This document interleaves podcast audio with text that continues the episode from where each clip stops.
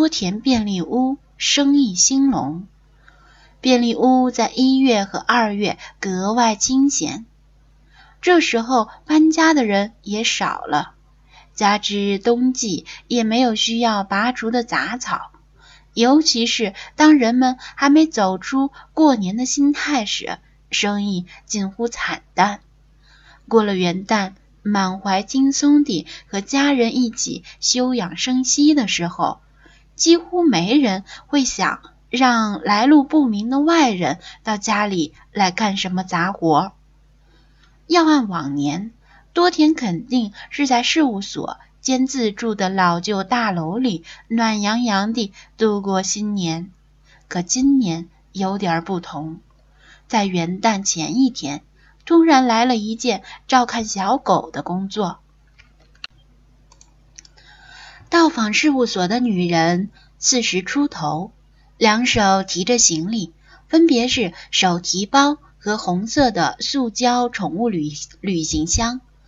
多田请他往待客区的沙发落座，女人谨慎地拂掉沙发上的灰尘后，方才坐下。他对该把东西搁在哪儿困惑片刻后，最后把手提包搁在膝盖上，宠物旅行箱。则放在地上。突然安定下来的，我们全家要回我先生的老家探亲。女人开口说道：“宠物旅馆的预约都排满了，要是把狗带回去，我先生的母亲有哮喘，所以不能养动物。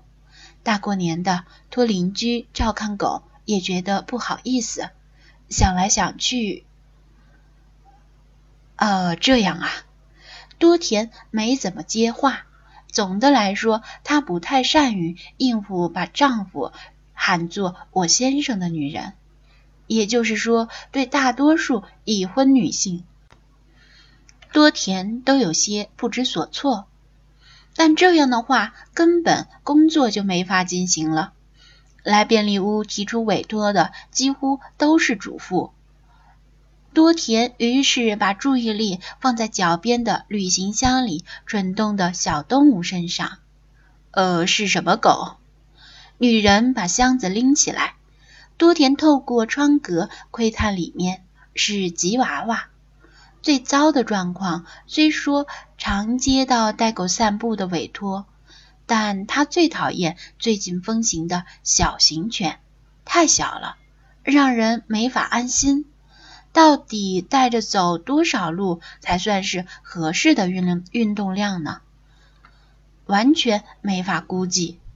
再者，大块头、胡子拉碴的多田，身穿半脏半脏夹克衫，带着小型犬散步，这光景一定会让路过的小学生窃窃发笑。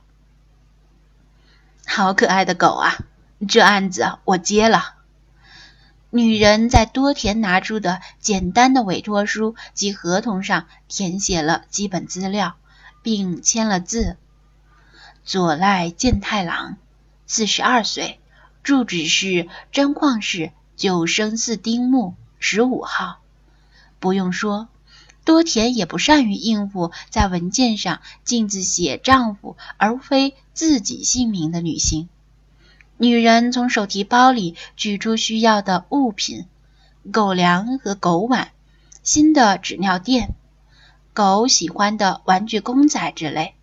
确认了喂食的量以及不需要长时间散步的事宜之后，他们签订了到一月四日中午为止的合同，费用是以现金预付。女人没多废话，就打开钱包。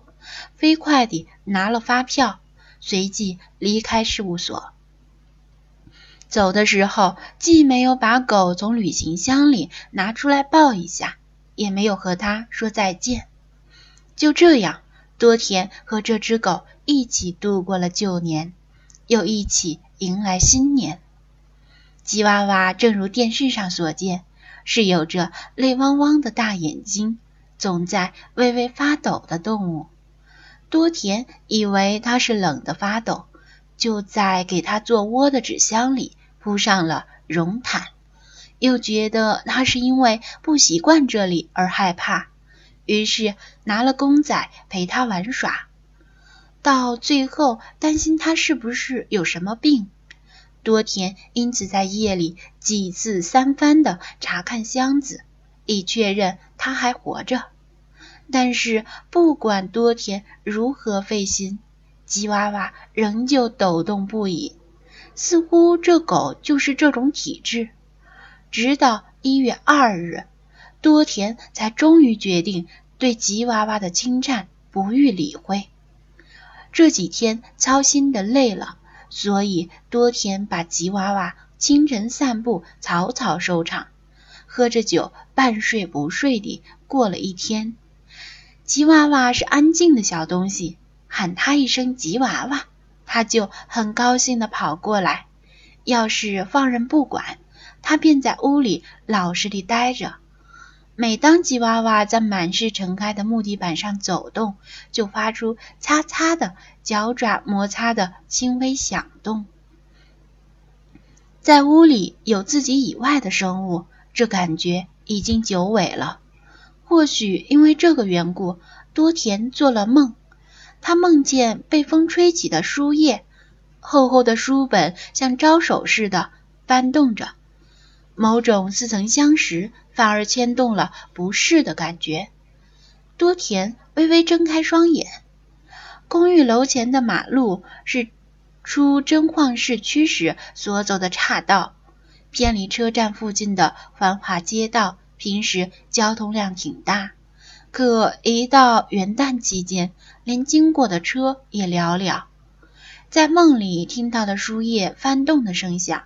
其来源似乎是偶尔经过窗下的车辆引擎声。多田迷迷糊糊地环顾房间，吉娃娃在纸箱做成的窝里睡着了。多田正在煮当做晚饭的方便面，事务所的电话响了，反正也不会是什么正经事儿。他用脚把装着狗粮的狗盆往吉娃娃那边一推。电话仍响个没完，多田无奈地关掉煤气灶，拉开分隔居住区的窗帘，拿起电话听筒：“你好，多田便利屋。喂，我是山城厅的老岗。老岗没给多田做新年问候的空隙，迫不及待地继续说：明天早上有空吗？从早上五点半到晚上八点半。”工作时间相当长，打算让人在一月三日干什么呢？多田疑惑地想。工作内容是来帮我打扫年底还没弄完的院子和储藏室。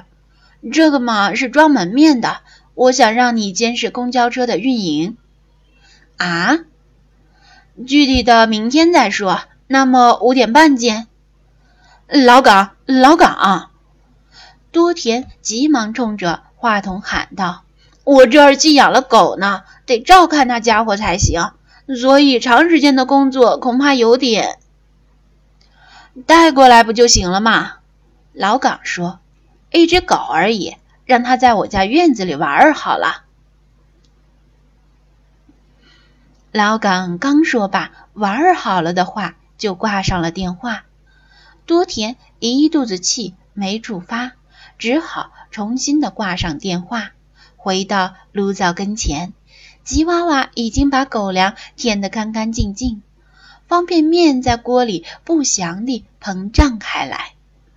明天要出门工作，吉娃娃，今儿个早点睡吧。多田说。吉娃娃一边依旧发着抖，一边抬眼看看多田。他伸了个懒腰，走向纸箱小窝。听我说话的只有你啊，狗家伙，狗家伙！多田边哼着歌，边往锅里撒上汤料粉，然后几乎是麻木不仁地把膨胀如脑髓的面条倒进了胃袋里。太阳还未光顾的清晨的道路上，多田驾着小货车。往山城厅方向前行。货箱里堆着打扫庭院所需的一整套工具。吉娃娃一点儿也不捣蛋，乖乖地待在副手席上的宠物旅行箱里。从真幌站前到山城厅，开车大概二十分钟。车子来到一片混杂着居民区和农田的区域，一处地主宅院模样的巨大农庄吸呃引人注目。老岗的家就在路边。他家院子里，巨树绿荫如盖，仿佛要彰显出自己是这片土地的悠久住民。听说老岗把自家拥有的大量田地全都填平了，建了公寓。